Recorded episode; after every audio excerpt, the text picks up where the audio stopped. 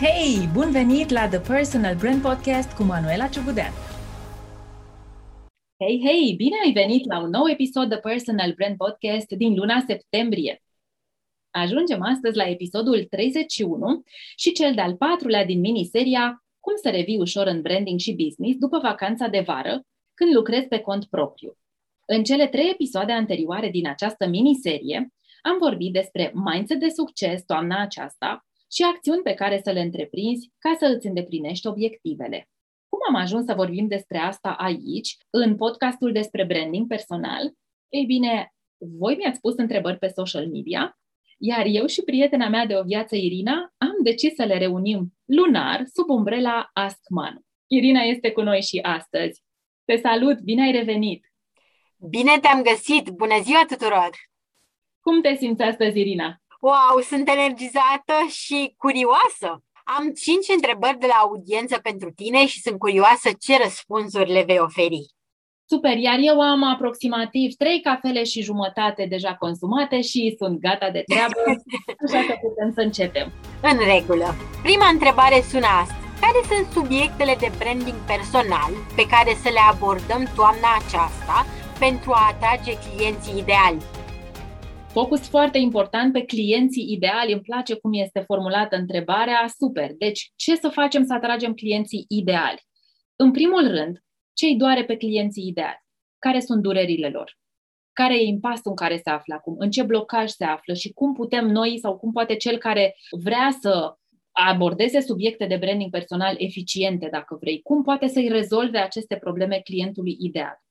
Unii clienți, majoritatea de fapt, au dureri și acolo are loc cea mai bună vânzare, când clientul are o durere și eu vin pac și îi spun, gata, te repar imediat, te ajut imediat, uite soluția, imediat poți să trăiești mai bine, acolo am un potențial client fierbinte. Mai există și varianta în care oamenii nu au durere, au năzuințe, au obiective, da? cum le numim noi. Cum este, de exemplu, să-mi iau o casă, să fac un credit, să mă mut, să-mi cumpăr niște mobilă. Astea nu sunt nici dureri, nu sunt poate nici cele mai mari uh, bucurii în viață, mai ales să, să te duci să faci dosarul ca să-ți iei un credit, însă sunt năzuințe, da? sunt obiective. Și despre astea putem scrie.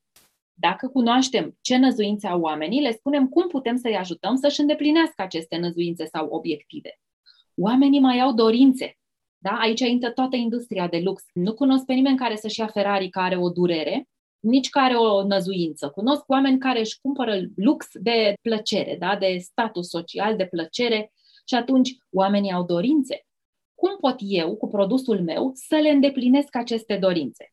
Și dacă te uiți, trecem cumva de la grav și alarmant la plăcere.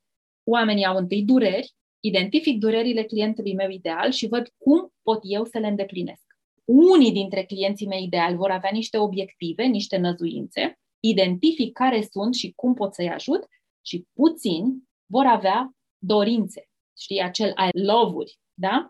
Identific da. și care le sunt dorințele și cum pot eu să adresez, da? să rezolv aceste dorințe, să le dau ce au nevoie. De exemplu, un subiect chiar dureros este faptul că odată ce se întorc, boom, din vacanța de vară, mulți părinți trebuie să umble după ghiozdan, rechizite, știi tu, manuale, exact. cui Dumnezeu îi place, uniformă, mama n-am uniformă, n-am pantofiori, oh, și intrăm așa, se intră într-un Acolo suntem în zona asta de durere și atunci o variantă posibilă este îți fac eu un pachet și ți-l livrez la ușă. Ai discounturi foarte mari la cărțile mele, la agendele mele, la pixurile mele, da? Primești unul, da. cumperi unul, primești unul. Mai există, să zicem, în angajații din, din corporații, cam pentru ei funcționează campaniile back to office. Acolo. Poate vor pur și simplu să lucreze mai bine de acasă și își cumpără un laptop nou sau să se conecteze și mai bine cu munca lor sau cu colegii și își cumpără un telefon nou sau pur și simplu vor să meargă la birou acum, că e o perioadă cumva atipică, da? Nu ne-am întors la work as usual. Să meargă mai sport îmbrăcate doamnele din corporate și atunci caută pantofi cu toc jos, zona sneakers, zona de sport, tenis și așa mai departe. Deci acolo nu e o durere, că aolo trebuie să-mi cumpăr tenis, ce durere. Acolo e pur și simplu un obiectiv. Băi, vreau să mă simt mai bine și vreau să merg mai relaxată, dacă vrei, la birou. Nu mai am întâlnirile pe care le aveam cândva, pot să merg puțin mai casual și atunci nu e nici durere, nu e nici dorință, că vai, trebuie să mă bucur atât de mult că merg în tenis, da? Și există zona de dorințe de care vorbeam. Aici intră luxul, inclusiv vacanțele intră la dorințe, că noi n-ar trebui să plecăm în vacanțe de durere, da? Despre asta este această miniserie, despre cum să evităm să apară durerea în viața noastră ca antreprenori care muncesc prea mult, da? Deci intră bijuteriile, tot ce ține de look, da? Tot ce ține de fashion, de status, genți, pielărie, Inclusiv cursurile intră la zona de dorință, vreau să mai fac ceva pentru mine, să mai cresc, dar uite, cursurile, de exemplu, de calificare pot intra și la dureri. Aoleu, m-a prins pandemia fără nicio acreditare. Eu cine sunt acum? Pot intra și la obiective și la năzuințe. Am nevoie să mai iau acest curs ca să pot să mai trec mai departe la următorul nivel în companie. Am și o dorință fantastică să mai învăț ceva. Depinde cum ne uităm la lucruri. De-aia atât de important sintagma asta, client ideal să-mi fie clar, clienții mei înainte de toate au dorințe, au nevoi sau au dureri. Și în funcție de ce știu eu că 80% dintre ei are, aia să le ofer. Dacă știu că 80% suferă de o durere pe care eu pot să o pansez imediat, să o rezolv, voi comunica pe durere toamna aceasta, apropo de subiecte de branding personal. Și în funcție de ce aflu despre clientul ideal, atunci îi dau tips and tricks, sfaturi utile, shortcut-uri sau căi mai scurte, da, uite, acum 5 ani eram ca tine și eu eram foarte obosit, nu știam cum să mai dreg busul eu la business, aveam și copilul mic, uite ce am învățat, că dacă îmi cumpăr o agendă și mă înscriu la cursul cu tare, devin mult mai bună. Astăzi sunt convinsă că am dezvoltat o metodă care funcționează pentru mine și sunt gata să ți-o ofer și ție. Subiecte de branding personal ca să atragem clienții ideali sunt subiectele care îi interesează pe clienții ideali. Trebuie să aflăm ce anume îi interesează pe ei ca să știm ce să le scrie. Și un mod foarte ușor, și am mai vorbit noi despre asta, de a afla ce anume vor acești clienți ideali, este să folosim story-uri și acolo să punem multe întrebări, să facem multe live-uri, pentru că în live-uri și pe story oamenii încep să vorbească tot mai mult cu noi. Așa este. Ce de informații utile! Mai vrem, mai vrem! Sigur asta spun toți ascultătorii tăi. Dar acum este timpul să trecem la cea de-a doua întrebare. Ce cărți să citim toamna aceasta pentru a reveni ușor la munca noastră? Wow, știi, despre cărți pot vorbi până mâine. Eu sunt așa adepta cărților romantice, dar simt că nu despre asta este vorba. Cel mai bine îmi place să ies în curte diminețile de weekend cu o cafeaua mea așa călduță și să stau să citesc când nu e soarele nici puternic, nu mai e nevoie nici de ochelari de soare, dar e crispi aerul ăla așa. Și da, da, da. așa de povești de romanțate și de multă iubire și de multă introspecție, dar dar suntem într-o miniserie despre, până la urmă, productivitate, dacă vrei, despre a-ți găsi motivația să mergi mai departe și să turezi motoare. Că asta facem. Pe bune aici, despre asta este miniseria. Cum turăm motoarele, dar să nu bubui mașina, să nu explodeze și să nu ne obosim nici pe noi. Da? Deci cum turăm eficient motoarele astfel încât să avem o toamnă bună. Și am selectat, cred că sunt șase cărți și am să le prezint în ordinea importanței lor. Ne ascultă antreprenori, soloprenori, consultanți, oameni care în marea lor majoritate lucrează pe cont propriu. Eu sunt una dintre voi și știu ce greu este să te motivezi să faci treaba. Știu ce greu este să rămâi focusat. Știu că este dificil să te ridici de la birou după două ore, să închizi tot și să zici gata. Știu că în antreprenoriat ați venit să faceți antreprenoriat ca să scăpați de programul 9-5 și lucrați de la 9 la 9. Da? Mm, Știu da. toate lucrurile acestea. Cărțile pe care eu le citesc, pe care le-am citit și care au devenit așa de căpătâi, cu pasaje subliniate, pe care le dau de referință și în cursul meu, am preluat idei din ele, sunt următoarele. Mi se pare că cea mai importantă este 4 ore săptămâna de lucru a lui Tim Ferris. Am mai vorbit noi despre ea, mai sunt și câteva articole la mine pe blog. E o carte despre a-ți eficientiza singur munca atunci când n-ai o echipă, n-ai niște advisors, n-ai niște consilieri ca să-ți spună ce fac, n-ai nici măcar o asistentă, da? Patru ore săptămâna de lucru. Următoarea, despre care la fel am tot vorbit, este cele șapte deprinderi ale persoanelor eficace a lui Stephen Covey. E o carte manifest, e o carte care nu vă ajută doar să vă îmbunătățiți productivitatea dar vă ajută mult și să vă înțelegeți motivația personală și are Covi în cartea asta, wow, o formulă pe care eu n-am găsit-o la nimeni. Este formula lucrurilor importante și urgente și să înțelegem cu adevărat, completând noi acolo, noi cu noi, ce Dumnezeu este important pentru noi în viață. Și pentru asta, Covey, cartea asta a ieșit acum mai bine de 30 de ani, cred că e de vârstă cu mine. Și încă e valabilă. Omul ăsta a emis niște principii atât de valabile încât 30-40 de ani mai târziu nu s-au schimbat. Deci diferența dintre ce e neimportant și ce e important și ce e urgent și non-urgent o explică el extraordinar de bine. Și după ce am citit cartea asta și am lovit așa cu nasul de cadranul lui cu acțiuni pe care le facem, am înțeles unde îmi investeam eu prost timpul, unde sunt găurile negre din viața noastră, începând cu social media. Deci, a doua carte ar fi Cele șapte deprinderi ale persoanelor eficace de Stephen Covey. Apoi este o carte nouă, Atomic Habits, a lui James Clear, care e foarte pe val de un an încoace. E a treia așa ca importanță, nu pentru că James Clear ne-ar da niște informații, wow, nu e genul de carte ca a lui Stephen Covey, dar e o carte ușoară și în era în care trăim, faptul că într-un weekend poți citi o carte și să rămâi cu multe idei, pentru mine înseamnă mult. Deci Atomic Habits e recomandarea mea pentru antreprenori, mai ales pentru cei care încep azi un lucru și mâine se lasă de el, mai ales pentru cei care vor perseverență să apară pe social media în fața clientului ideal tot mai des. E o carte despre pași foarte mărunți care duc la cucerirea Everestului. Mi-a mai plăcut Unfuck Yourself, da? Eliberează-ți mintea și trăiește-ți viața, de Gary John Bishop. La fel, e o lectură de o sâmbătă după masa sau o duminică dimineața. E mai mult despre credințe limitative, se pliază foarte bine pe mindset-ul antreprenorial cu care eu lucrez, acela că n-am timp, nu pot, numai mie mi se întâmplă, nu mă ajută nimeni, da? Și așa mai departe. Mai este o carte care îmi place foarte mult, Getting Things Done, de David Allen. E o carte foarte similară cu cea a lui Tim Ferris, o carte orientată spre acțiune. Și aici domnul David Allen explică precum copiilor, Irina, ce să ai pe birou când te apuci de o activitate, ce să ții în stânga, ce să ții Deci este exact cursul ăla 1.0 de productivitate. Pentru mine exact asta a fost reacția, a fost un pic așa haios, am zis, Doamne, dar la ce grad de explicare a ajuns pentru niște adulți, dar este foarte, foarte interesant, foarte, foarte util de utilizat. Îți explică și pe unde să vină priza, sistem de suport, cum să cere ajutorul de la ceilalți, pentru că nu e totul doar despre noi, noi nu trăim într-un vid, avem nevoie de ajutor.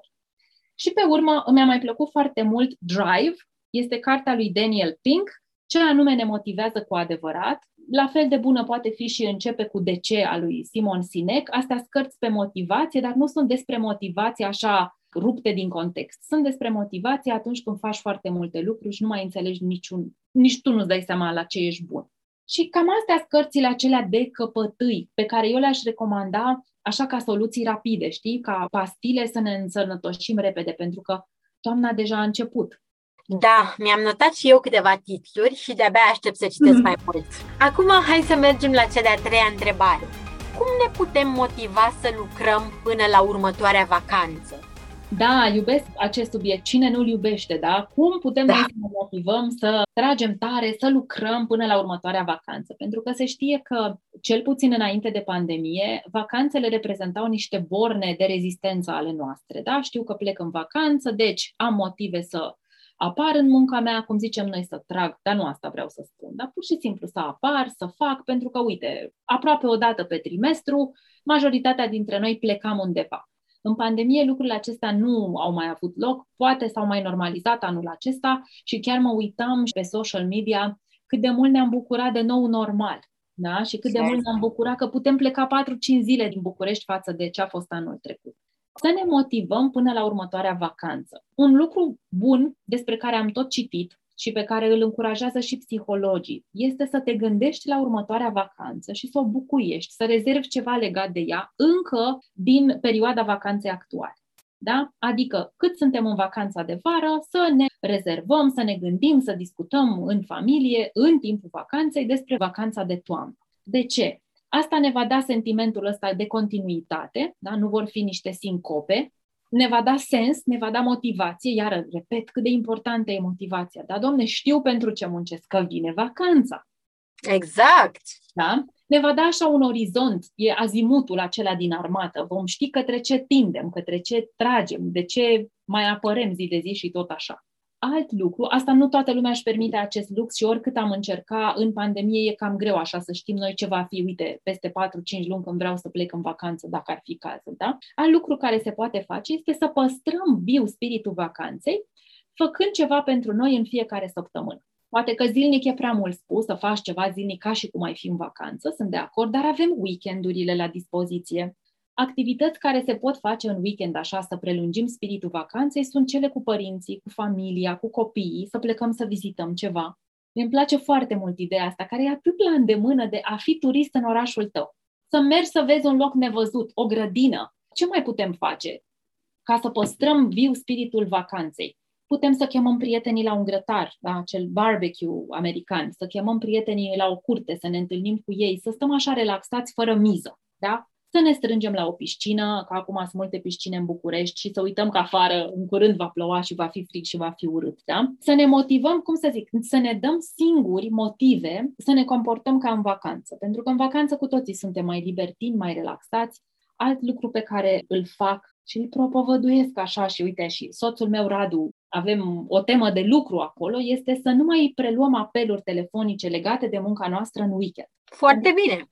Da? Când suntem în vacanță, cumva ne setăm. Ok, e vacanță, gata, am închis telefoanele, nu răspund. Ai văzut ce bine ne prinde. Da. da? Sau să nu lucrăm în vacanță. Ei, de ce n-am putea face asta și în weekend, care sunt perioadele noastre de vacanță din timpul săptămânii? Nu răspundem la telefon, nu deschidem laptopul.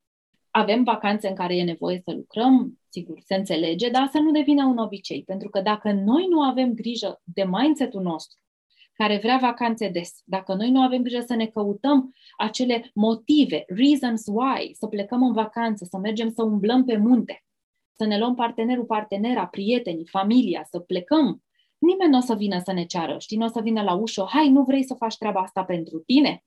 Suntem gardianul propriei stări de bine. Iar dacă prin stare de bine se înțelege relaxare de vacanță, avem nevoie să ne o căutăm ce mi-am propus eu, Irina, de câțiva ani și cumva ce nu renunț, este spaul meu săptămânal, care înseamnă o oră sau două de masaj, nimic fancy, vine cineva la mine, mă frământă bine, perioada asta dorm, îmi ascult gândurile sau am o conversație cu un om așa obiectiv, nu renunț. Ăsta este non-negotiable-ul meu.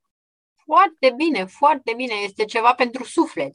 Exact. Așa îmi păstrez eu. Eu mi-am propus treaba asta o dată pe săptămână cel puțin să păstrez starea de vacanță. Sigur, mai mergem și la sport, mai facem și puțină mișcare, dar nu e ca și cum am sta întins și nu facem nimic, da, pe o saltă de masaj. Spuneau cliente că pentru ele, mai ales dacă au copii mici, că și baia, știi, să poți să faci o baie cu spumă și cu sare, e ca în vacanță. Super, dă-ți voie să o faci atunci. Pentru fiecare funcționează diferit. Cu toții putem sâmbătă dimineață sau duminică dimineață să ne luăm un rucsăcel în spate cu apă, cu ce avem nevoie și să devenim turiști prin orașul nostru să vizităm o zonă pe care n-am știut-o. Asta nici nu trebuie să coste, nici nu trebuie să dureze foarte mult timp, trebuie doar să vrem. Așa este. Și vreau să zic că și pentru mine funcționează să-mi stabilesc următoarea vacanță în timp ce mă aflu în vacanță. Uh-huh, uh-huh. Într-adevăr, este ceva foarte bine și benefic pentru mine cel puțin. Manul e timpul pentru întrebarea 4 de astăzi ce fel de fotografii să fac toamna aceasta? Eu spun așa, mai ales dacă aveți o prezență pe Instagram, aveți nevoie să faceți fotografii cu un filtru diferit, pentru că vara și primăvara, de obicei, filtrele foto sunt foarte luminoase, sunt filtre de lumină, alburi, da, umblăm la lumină, efectiv, reglăm în sus lumina. Toamna și iarna este ok să existe niște filtre care scot în evidență verdele, culoarea frunzelor, culorile mai pământii, da? Și atunci, un prim lucru este să avem în vedere să facem niște fotografii care să fie ușor trecute în filtrul ăsta mai tomnatic, da? mai concentrat spre verde și spre roșu. Există propsuri și am mai vorbit noi și în episodul de anul trecut cu Ioana Dodan de la The Fab Squad, da? ce propsuri să am cu mine într-o ședință foto, adică produse de care să mă folosesc. Cele mai bune propsuri în brand personal sunt telefonul, agenda și laptopul, pentru că știu că oricine ne ascultă utilizează aceste trei elemente, le tocește. Telefon, laptop și agenda, da? Ele sunt niște evergreen-uri. Aceste propsuri nu depind de o anumită epocă din an, de un anumit anotimp. Însă vine toamna. Și odată cu toamna vin niște borne, tot așa să le zicem, borne, de exemplu, umbrela, pam-pam, cizmele de ploaie, mere, pere, ciocolata caldă, Sweater weather, da? E vremea bluzelor groase, puloverele, cașmir, eșarfe. Ei, lucrurile astea cum ar fi fost să apărem cu ele în vară? Este vremea ghetelor, e vremea pălăriilor. Și uite, dacă ne uităm așa la un 360, deci odată am început cu meseria. Laptop, telefon, agenda. Și eventual, pe urmă, ne uităm. Ce mă mai ajută pe mine la productivitate? Cafeaua. Cafeaua, eu toamna îmi place să beau din asta, ginger spice, că și atunci să-mi dau voie să-mi fac o poză cu ginger latte-ul meu. Nu se întâmplă nimic. Sau cu pumpkin spice, cred că mai este, da? Ăsta sunt uh, branduri Starbucks. Da? Ce se mai întâmplă toamna? Se coc fructele, struguri, mere, pere, să abundem pozele noastre. De ce? Exact ca atunci când ți-am zis că dacă eu pun o poză cu mine școlar, imediat în tine se aprinde inima, ți se încălzește inima. Pentru că și tu ai fost școlar, la fel dacă eu pun o poză cu mere, pere în panere, îți fac poftă. Pentru că ești un om ca mine. Astea sunt niște da. borne, sunt niște chestii atât de împământenite, la fel cum este ceaiul, ceaiul cu rom când vine frigul, da? castane coapte, exact. Mus, că deja am trecut din zona de profesional, am venit în zona de personal. Ținutele noastre office sau ținutele de birou, dacă vrei, de muncă, da? Cum s-au schimbat ele toamna? Mai pun un sacou, mai pun o geacă, mai pun o eșarfă. Coloristica, da? Se schimbă nuanțele, ne concentrăm mai spre pământiu și așa mai departe. Pe urmă, hai să ne mai uităm la lucruri care, mai se întâmplă în jurul nostru. Se întâmplă că e o modă cu dovlecii sculptați, că vine Halloween-ul, nu e nimic rușinos să vorbim despre asta. Și și o îmbrățișez, știi cum, diminețile mele sunt altfel, când știu că pot să-mi aprind niște lumânări parfumate, cum ar fi fost să mi le aprind la 40 de grade când am vorbit noi, am înregistrat noi un episod. Da, da, da. E acum dimineața, când ne trezim de vreme de tot, pentru că, dragi prieteni, eu și Irina împărtășim cu pasiunea asta teribilă pentru trezitul pe la 5 din Mie îmi place să-mi aprind o lumânare din asta cu miros de scorțișoară, care îmi dă o stare bună și mă invită așa în atmosfera de toamnă. Hai să ne mai gândim ce mai e toamna. Plăcinta cu dovleac, cu mere, da. care doar de toamnă ține. Da? Nimic din astea nu e rușinos. Nimic din astea nu este ne la locul lui. Toate sunt niște lucruri care se întâmplă de când lumea toamnă.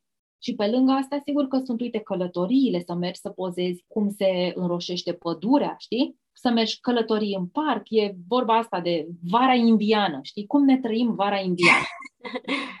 Nimic din asta nu este ne la locul lui, nu este rușinos și cred că am dat 20 de idei de fotografii pe puțin. Este excelent! Sper să ajute! sunt sigură, sunt sigură că o să-i ajute pe ascultătorii noștri. Manu, am ajuns astfel la ultima întrebare de astăzi. Cât să scriu despre ce am făcut în vacanță pe blog și pe social media în general? Răspunsul meu este depinde. Depinde de ce vrea să audă clientul ideal. Dacă sunt un profesionist, uite cât de vizual e exemplul ăsta dacă eu construiesc brand personal ca agent de turism, cam cât de mult vor vrea să știe clienții mei cum mi-am petrecut eu vara, cum mi-am făcut bagajul, ce am luat cu mine, cum a fost unde am mers, știi? Sigur că acolo profesionistul respectiv are o plajă amplă de scris, adică poate să scrie foarte mult din vacanță. În cazul meu, strict al meu, al Manuelei, eu încerc să rămân undeva într-o zonă de echilibru, că nu sunt nici blogger de turism și nici agent de turism. Și atunci eu vorbesc despre mindset, despre ce mi-am luat din vacanță, cum am încărcat, ce ritualuri noi am avut, ce am aflat nou și așa mai departe. Sunt alți profesioniști care, dacă construiesc brand personal, uite, în medicină, vin și spun care a fost poate provocarea cu COVID-ul, cum a fost acolo la locul vacanței, cu normele de siguranță și de sănătate și așa mai departe. Adică nu sunt doi profesioniști la fel, cum nu sunt doi clienți ideali la fel. Eu sunt de părere că dacă chiar vreau să vorbesc despre mine și dacă n-am nimic de ascuns și dacă vacanța mea este asumată, pot să scriu măcar un articol, un blog post, un episod de podcast, o serie de postări pe social media, exact treaba asta. Deci, pentru mine ca profesionist, ce mi-a adus vacanța, ce am învățat despre mine, ce am citit, ce m-a învățat locul respectiv. Uite, Grecia te învață despre the good life, zgomot și așa mai departe. Alte zone te învață despre religie, altele te învață despre altceva, da? Și să prezint lucrurile din prisma mea. Uite ce am învățat eu. Nu cred că există client ideal care să nu vrea să înțeleagă ce a învățat profesionistul respectiv din vacanță și cum ceea ce a învățat acolo în vacanță va fi pus în slujba clientului ideal. Pe scurt, ce vreau să zic este că postările astea despre vacanță să nu fie așa advertising, știi? Vai, ce viață de lux am și ce frumos a fost în vacanță ci în momentul în care clientul ideal citește postarea respectivă, să zică, măi, profesionistul ăsta e și mai bogat spiritual, mental, emoțional, da? Și cu atât mai mult vreau să-l cunosc, că uite ce lucruri interesante prezintă. Pentru mine asta e ceea ce funcționează. E o busolă internă aici, știi, barometru intern care spune măi, ai zis prea multe despre vacanță versus n-am zis suficiente. Nu există doi oameni care să primească același răspuns, dar există măcar varianta aceasta, cum m-am întors eu mai bun profesionist din vacanță. Wow! Nu vine să cred că am ajuns la finalul seriei Cum să revii ușor în branding și business după vacanța de vară când lucrezi pe cont propriu. Îți mulțumesc foarte mult pentru invitația de a fi alături de tine în podcast, Manu. Eu îți mulțumesc și te așteptăm înapoi aici oricând, cu mare plăcere. Continuăm împreună seria Ask Manu, în care răspund întrebărilor voastre frecvente de pe canalele de social media sau de pe e-mailul meu, care este hello Irina, îți mulțumesc tare mult că ai fost alături de mine în ultimele patru episoade și că împreună am răspuns la 20 de întrebări cheie și frecvent întrebate, da? E vorba de episoadele 28-31 din The Personal Brand Podcast. Mulțumesc, Manu! Sunt sigură că ascultătorii vor fi extrem de încântați și vor găsi utile răspunsurile tale. Sunt da? sigur că toți vor să-ți mulțumească. Super, dacă sunt utile, misiunea mea și a ta este îndeplinită. Luna septembrie nu se termină, corect, mai sunt cel puțin două săptămâni din ea. Voi fi alături de ascultători cu noi episoade din The Personal Brand Podcast. Pregătim chiar o surpriză legată de creșterea pe Instagram, apropo de una din întrebările pe care le-am primit frecvent. Și discuția din The Personal Brand Podcast în septembrie continuă să fie adaptată contextului toamnei. Rămâneți alături de mine, ne reauzim săptămâna viitoare. Până atunci, shine on!